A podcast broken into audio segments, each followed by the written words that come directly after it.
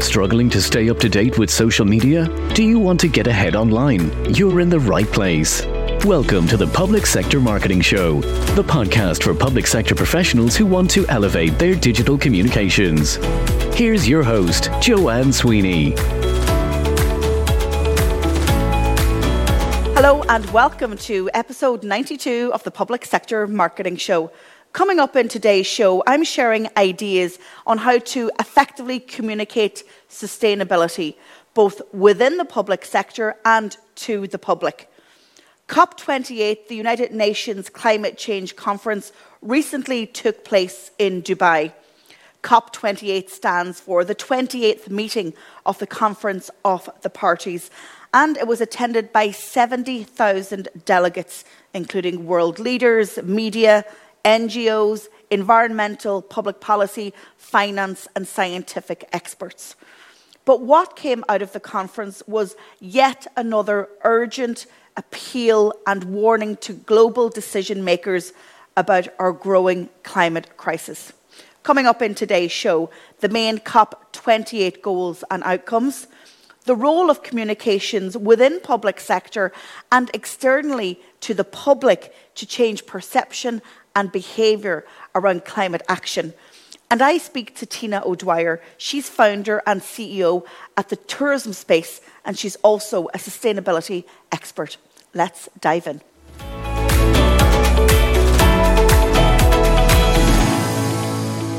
In today's column, I want to go a little bit deeper into COP28, their goals, outcomes, and how they communicated the conference.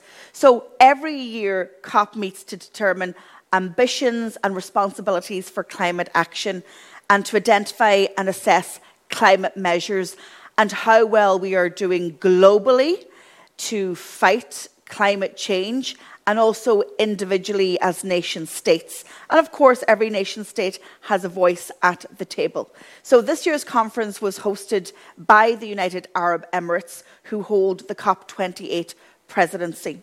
So the presidency's plan of action to deliver on the pillars of the previously agreed Paris Agreement focused on four key areas. And I believe these four key areas are such that individual nation states, governments, and public sector agencies with key responsibilities should be hanging their communications hats on. So, number one, fast tracking the energy transition.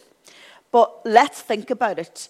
We still have elements of the public and particular sectors within society who are pulling against and really resistant of fast tracking the energy transition. One group um, I can think of is um, farmers, uh, and we can remember how divisive the nature restoration law in Europe was in 2023.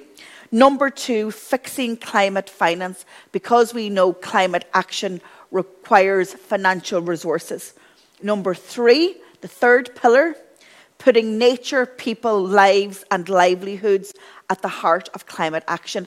And this is a really important pillar because if we strip everything back, I mean, apart from the, the planet heating up and, you know, uh, the Arctic melting, you know, putting nature, people, lives, and livelihoods at the center of our communications to try and get that emotional and that personal resonance that we all have a part to play, and that individual action collectively can make a big difference.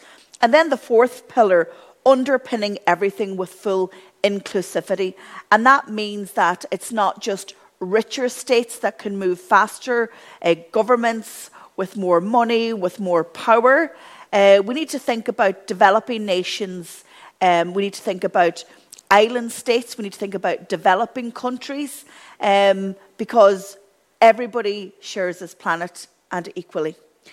And then throughout COP28, here's what was on the agenda. They took a global stock take, and really what the ask was was to reduce uh, the temperature on this planet by 1.5 degrees.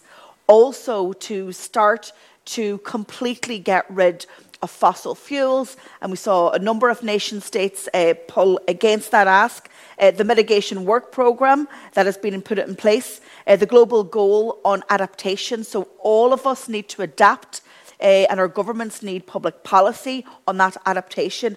And then finally, climate finance and including financial arrangements for loss and damage due to natural disasters that are catalysed by climate change. So, when I was looking at uh, COP28, um, these pillars really spoke to me, and I think they are great pillars. Uh, as I said, to hang your communications hat on. Another thing that I looked at around COP28 for the show was how they communicated what was coming out of it. And I heard one reporter, um, and I can't remember who it was, I heard a, a report on radio during COP28, and he said, you know, this is one of the biggest events in the world with global leaders attending, but it feels to me that nobody is listening. And I thought that was a pretty sad statement, if I'm honest. But anyway, I had a look at the communications from COP28, and what I saw was an increased use of influencers, um, clearly an intention to reach younger audiences, more content on TikTok. There were specific podcasts, there was a live daily blog, there was a hashtag that was running, there were updates on X, there were on site live streams and interviews. So, really, really leaning into the power of social media for targeted messaging and to reach particular groups with particular messages.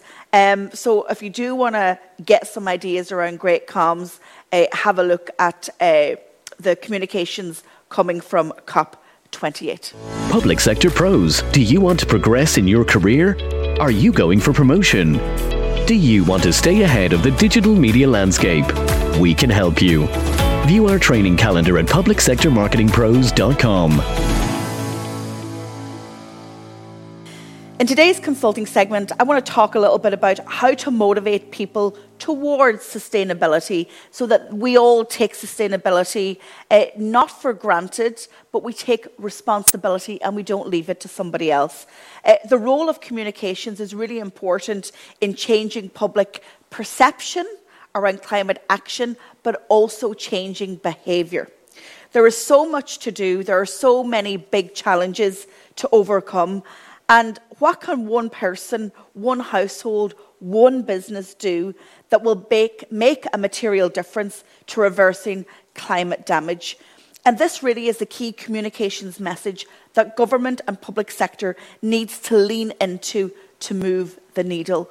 When we see something so big, we feel that we just cannot make a difference, that anything we do won't have any impact. But we know that is wrong. If we all do one small thing consistently, and then as a global population, that needle will absolutely move. But I have some ideas in terms of communications of what and what not to do when trying to influence, whether within your public sector organisation or whether you're directly speaking to the public. Let's start with greenwashing, um, a relatively new term that has uh, arrived into the dictionary. Um, and greenwashing is activities by a company or an organisation that are intended to make people think that it is concerned about the environment, even if their real business and day to day activities hurt the planet. So, really, it's almost like a, a fake um, sense of sustainability, um, saying that you're doing it, saying that you care, but really your actions don't match your words. But did you know, and this is something that I learned when researching this episode, that you can get greenwashing certification? So that means that you are against greenwashing. It proves that your business or your organization complies to certain sustainability criteria and that your practices have been verified by an independent certification body. So I think that's something really cool that, again, governments um, and agencies should promote and sign up to. I always love a case study of good practice. And depending on who you're targeting, again, if it's internal or external, what you want to do is find a case study where it will resonate with a target group that you're trying to inspire, motivate, and give them a call to action. Just great communications matters, and really thinking about how you're set up, what platforms you're using, um, what content you're creating, that content format, but really instilling communications at the center of any sustainability project is paramount. Um, there's also sustainability marketing, which is the promotion uh, of responsible products, services, and practices. And I'm actually seeing um, even public tenders from government agencies um, promoting sustainable practices by organisations who are tendering to do business, and this is growing. Um, what you do not want to do is work with partners who don't adhere to good environmental practice. And again, just to follow on from my previous point, I am seeing that public sector agents are really calling on their suppliers to have good sustainability practices in place. And then step up and be a sustainability leader. And I'm not going to talk too much about that because that's exactly what Tina O'Dwyer is going to talk to me about in the next segment.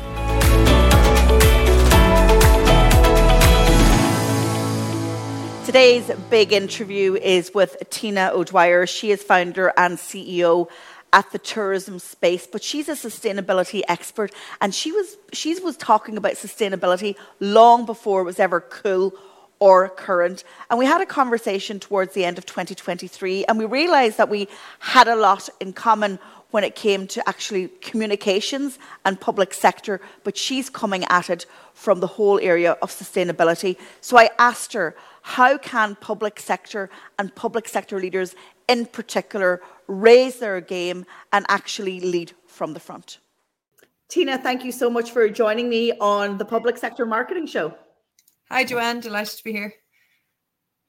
Well, listen, we've spoken a number of times before we got together for this podcast yeah. interview. Yeah.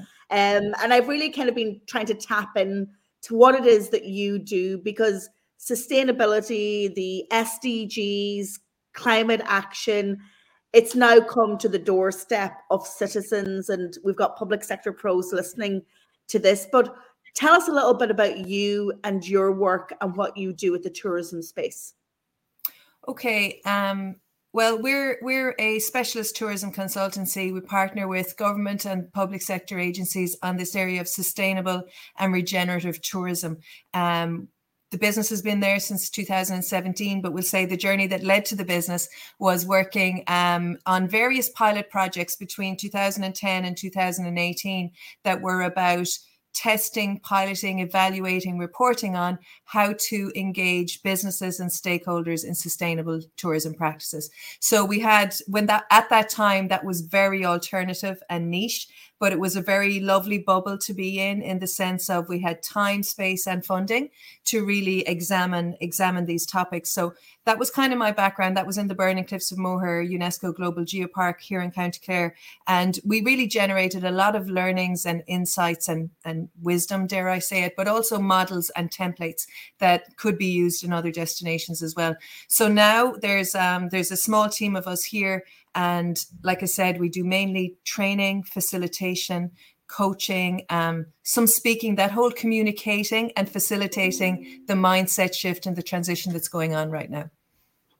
Yeah, and we we obviously need your help. Public sector need your help, but you know this is kind of like a two prong thing. When I was thinking about this conversation with you and how it relates to the people who listen to this podcast, and from the starting point public sector need to lead on sustainability. Mm-hmm. They're implementing policy not just within the department of the environment but it's across government and then they have the public sector agency. so they need to lead themselves from a sustainability good practice point of view. But then they've got this other side of the coin and that's communicating to the public. And i think it's really really difficult because you know, citizens often think that it's industry or agri or government that can solve these big global issues.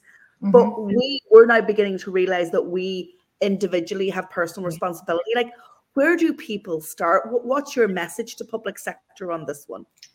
Yeah, it's um I mean, you've captured there the the challenge. I think it is a very acute channel, challenge for public sector um, professionals because in in some cases they're working within a policy that's maybe three four years old, and so it's outdated and they're hamstrung by that in terms of sustainability initiatives, or they have a brand new policy that has sustainability and regeneration peppered all over it, but they haven't yet had the chance to really understand what that means um, internally and then for their public as well. Um, so I think that's really challenging. So where to start from a public sector professional point of view is, uh, you know, I think there really there are many who feel the need and need the opportunity to invest in their own learning first in terms of sustainability literacy, understanding, getting to that point of feeling very confident and very fluent. I know from the people I work with that is a challenge. It's like just not not feeling quite confident enough just yet with that, you know, but but already leading, and uh, and that that can that can be definitely challenging. So I think one of the one of the things we're seeing more i think a trend now is there's a growing kind of verbalization of the fact that we're all learning, we're on the journey, this is emerging. And I think that's something to be welcomed because the expectation, as you've put it there, for government and industry to lead is a bit premature. You know, it's a little bit premature, and we kind of have to open the conversation of us being on a journey together.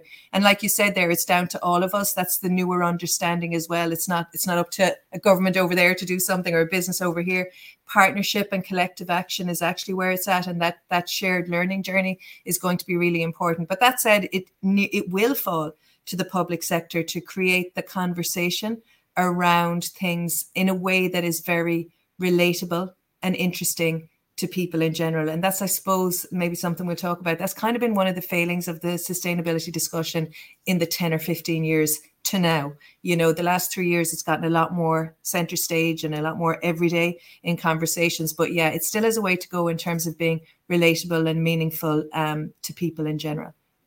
And you've just reminded me. Uh, one of the words of the year of 2023 and in the Oxford Dictionary uh, not rizz, which I spoke about in another podcast. yeah, rizz. Do you have rizz? Anyway, um, yeah, greenwash, right? Greenwashing.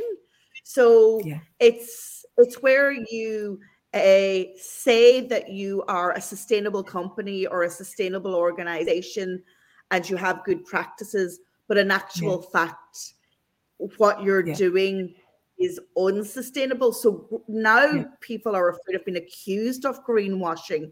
Um, yes. yeah. I don't know where where do you stand, or what's your advice there? Oh gosh, yeah, it's it's um I'm surprised it only made the dictionary this year, actually, because it's been it's been a topic uh, for a long time. It's it's like you say, it's either that they're they're saying they're doing something and doing the opposite, or doing something that's negative, or else they're just overstating what they are doing, or presenting it in such a way that makes them sound fantastic. It's not untrue, but it's not actually a true reflection of what's happening. There's less and less tolerance for it, and I think there's more and more inquiry into the statements particularly businesses make, but I think also that um, increasingly that governments make. Um, and uh, you know, getting towards uh, no tolerance for that. There is no space for it. It's actually it's so counterproductive to um, what everybody who's well intentioned is trying to do. Um, it deceives customers, it dece- deceives stakeholders, and it does absolutely nothing for the overall goal, which is improving environmental impact and reducing carbon emissions. Um, so you, we've seen some very high profile businesses being pulled out by that. I'd be saying to anybody who's unsure, I think it's one of the reasons back to my my comment earlier about being confident in what you've sp- spoken about related to greenwashing is this tendency now to call out bad practice. Um, and many people are nervous of saying anything at all in case they get called out, in case they haven't actually covered every corner and somebody finds something that they that they haven't done cor- correctly, which is absolutely the case because people are early in their journey and you know can't have everything done right now. So there's another term, and it might make the dictionary, which is green hushing, and it's almost it's almost as um, as counterproductive in the sense of people doing very good stuff that could really help others, that others could learn from or replicate, and afraid to speak about it for fear of being uh, called out or for somebody else saying, "Well, that's not good enough" or "That's not quite enough." So we have both both phenomenon right now. Generally, we would say to people, you know, just be honest about what it is you are doing and what you're not doing. Be honest about when you plan to get to that you know, don't ignore it, um, you know, but have a plan for it and have a provision for it. Um, so yeah, honesty and transparency is absolutely. I hear you speaking about trust a lot in your communications. Transparency and honesty is the only way to get that trust, and not being afraid to say we're not fully there. I think the way the conversation has gone, a lot of people have felt obliged to go, okay, I have a sustainability policy, we have our action plan, and we've done loads, you know, to kind of prove that that. And again, maybe a little premature. Now we're seeing a bit more maturity of, okay, well, we know what we want to do, we know what the challenges are. Let's have a conversation about how we're going to get over those together. That is great advice and a new word for me, green hushing. And I think mm. that fear is fueled by social media because Absolutely. you know we're living through the cancel culture and I know my clients and broader public sector are so afraid of social media that they stand way back and I'm appealing them to them to step forward because you know they have the facts they have the truth but they're yeah. just so afraid of the trolling and the vitriol so um yeah, I think we we definitely have common interest uh, around this space. So, yeah. do you have a good example or a case study that you can share with us? Of um, yeah, there. Well, there, there's when I there's a lot and there's not actually loads considering you know how, how many people are, are active in the space. The one I was most familiar with myself, and it remains a good example, is the um, the Burren and Cliffs of Moher Geopark that I mentioned in County Clare.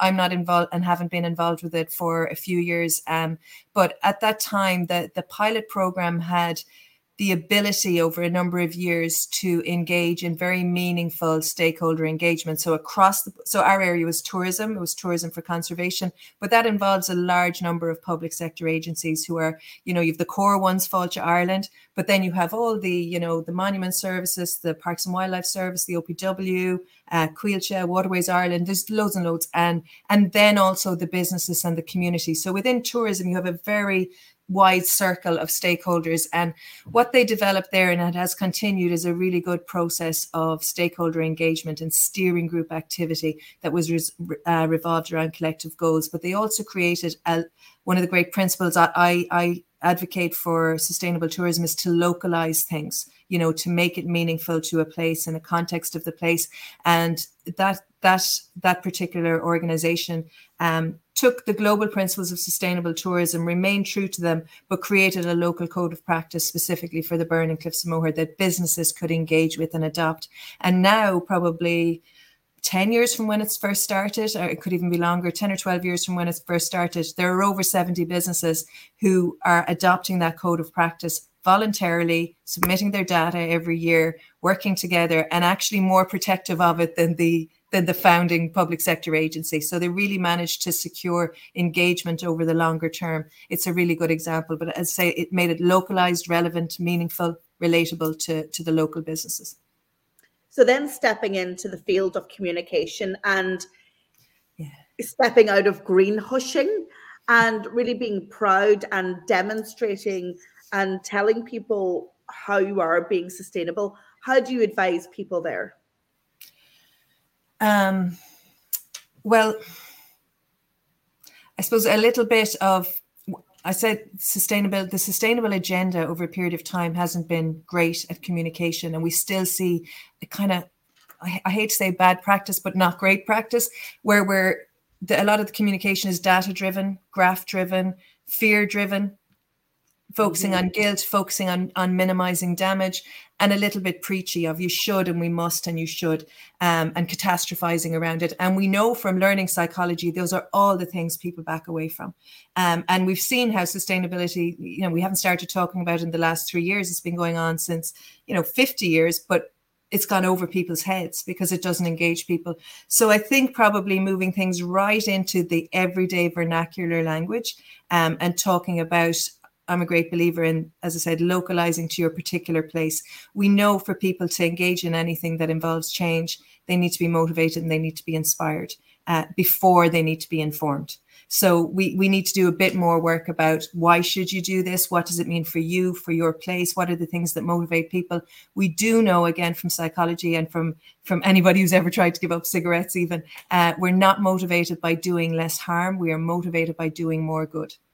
And wow. the sustainability agenda really needs to start. And the communication, I would think, from the public sector is emphasizing all the good these things are doing, all the good that is coming from initiatives that are supported, all the impact that you know my choice to take the bus actually makes, the positive that that that that that that I suppose creates around us, and for all the reasons you said, people are hesitant to do that and to be caught blowing their own trumpet and then getting called out for it. But I think we can actually make things like um, I don't know. I, am located right now in a in a DigiHub. You know, uh, what was an, an, a disused supermarket for about ten years is now an enterprise center with eight small businesses and about twenty five working spaces for other people. Um, it has become a huge, I think it's a sustainable success story in our little town in the west of Ireland where it's oversubscribed. There's a vibrant small business community. There's um, great sharing, connection, reliable broadband, meeting rooms, all this stuff there's a really good story that can be communicated as being a DigiHub or can be communicated as a social sustainability project or an economic sustainability project, like county councils that create space for farmers markets, the impact on that of local food, local economy, reducing food miles, creating community town centres. Um, supporting beach cleanups, which may be just as simple as providing the high vis and the black bags, for example. There's a whole lot of things that people do in their meaning in their lives that can become part of a conversation on sustainability.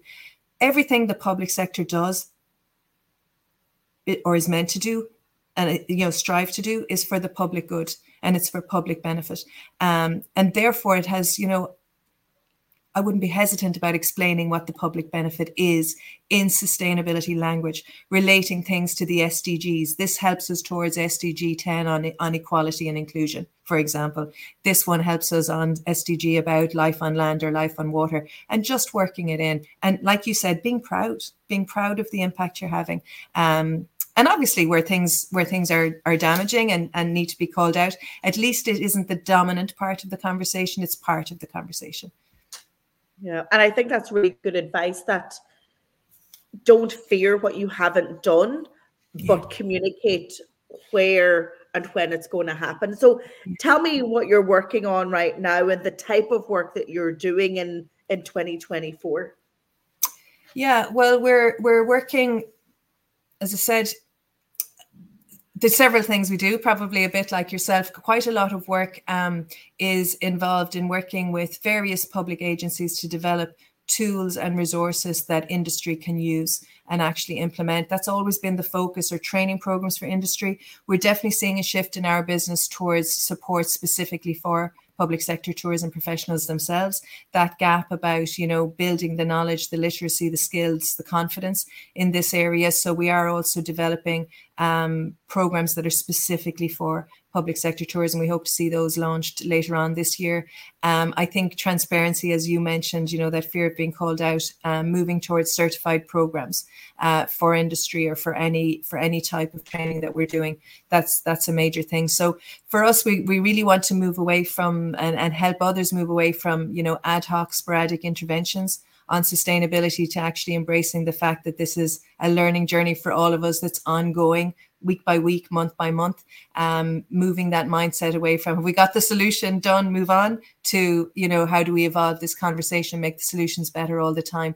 So we very much see ourselves as facilitators and enablers. So you know being in a room with um, with a team in a public agency or being in a room with uh, with them and all the businesses in their destination facilitating and hosting those conversations they're so important because we need we need engagement we need ownership we need buy-in um, and it's really moved beyond here i'll train you what to do go and do it. It's we know that's not really working. We know it's um, people are just going to take longer to get that kind of mindset shift that is behind it. So um, yeah facilitation i think i see as a core part of what we'll be doing moving forward as well.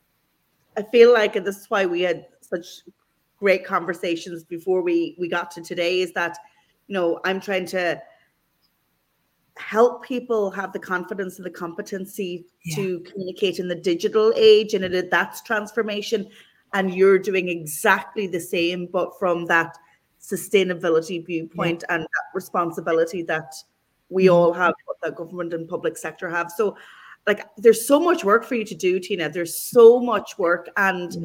i love the fact and it's it's kind of dropped a seed with me that you know don't just train them and go because it's harder mm-hmm. than that you know they they need that hand holding and that mentoring and that that facilitation. But where can people find you and, and maybe just reach out to you to say, listen, I heard the interview mm-hmm. and we kind of would like to start a conversation with you. What's the best way to get in touch? Yeah, well, you'll find out about the business on the tourismspace.com. The best place to find me is on LinkedIn, usually. Um, that's, you know, I do share stuff that I find as much as possible. A huge part of any sustainable mindset is to is to share good practice and best practice. So you'll find me there, um, and messaging me there is probably the the easiest way to get to me. I'd, I'd love to hear from anybody, um, uh, and really really interested in, in evolving the conversation as we uh, like collaboration is just so central to it and sharing of knowledge and information. So would be really delighted to engage with anybody. Yeah, and listen, I, I think that we're going to collaborate at some stage. I hope so. Yeah, yeah, I just feel that there's there's so much that we can do, and I can learn from you.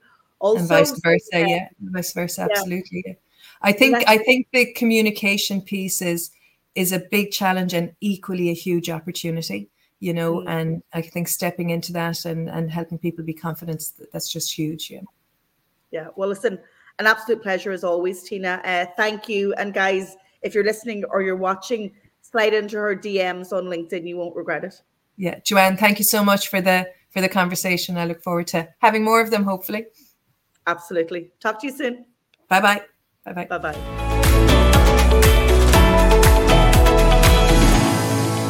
Thank you so much for tuning in to episode 92 of the Public Sector Marketing Show. Uh, we are coming close to the relaunch of our website, publicsectormarketingpros.com, where you will be able to buy um, a whole suite of our courses, workshops, masterclasses directly on our website, and you can take them in your own time. Yes, of course, I'm still doing in company training, live training, consulting, and events, um, and you can uh, talk to me about that on our website too. But for now, um, if you haven't already, please share this podcast with a public sector pro you know. Um, and a little final mention for my book, the second edition of Public Sector Marketing Pro, still for sale on Amazon. And if, like me, you prefer to listen to books, you will find it on Audible. I will see you on the next show.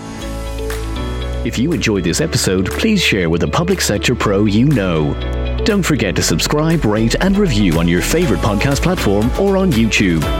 For more free resources, details of our upcoming training courses, and consulting options, log on to publicsectormarketingpros.com.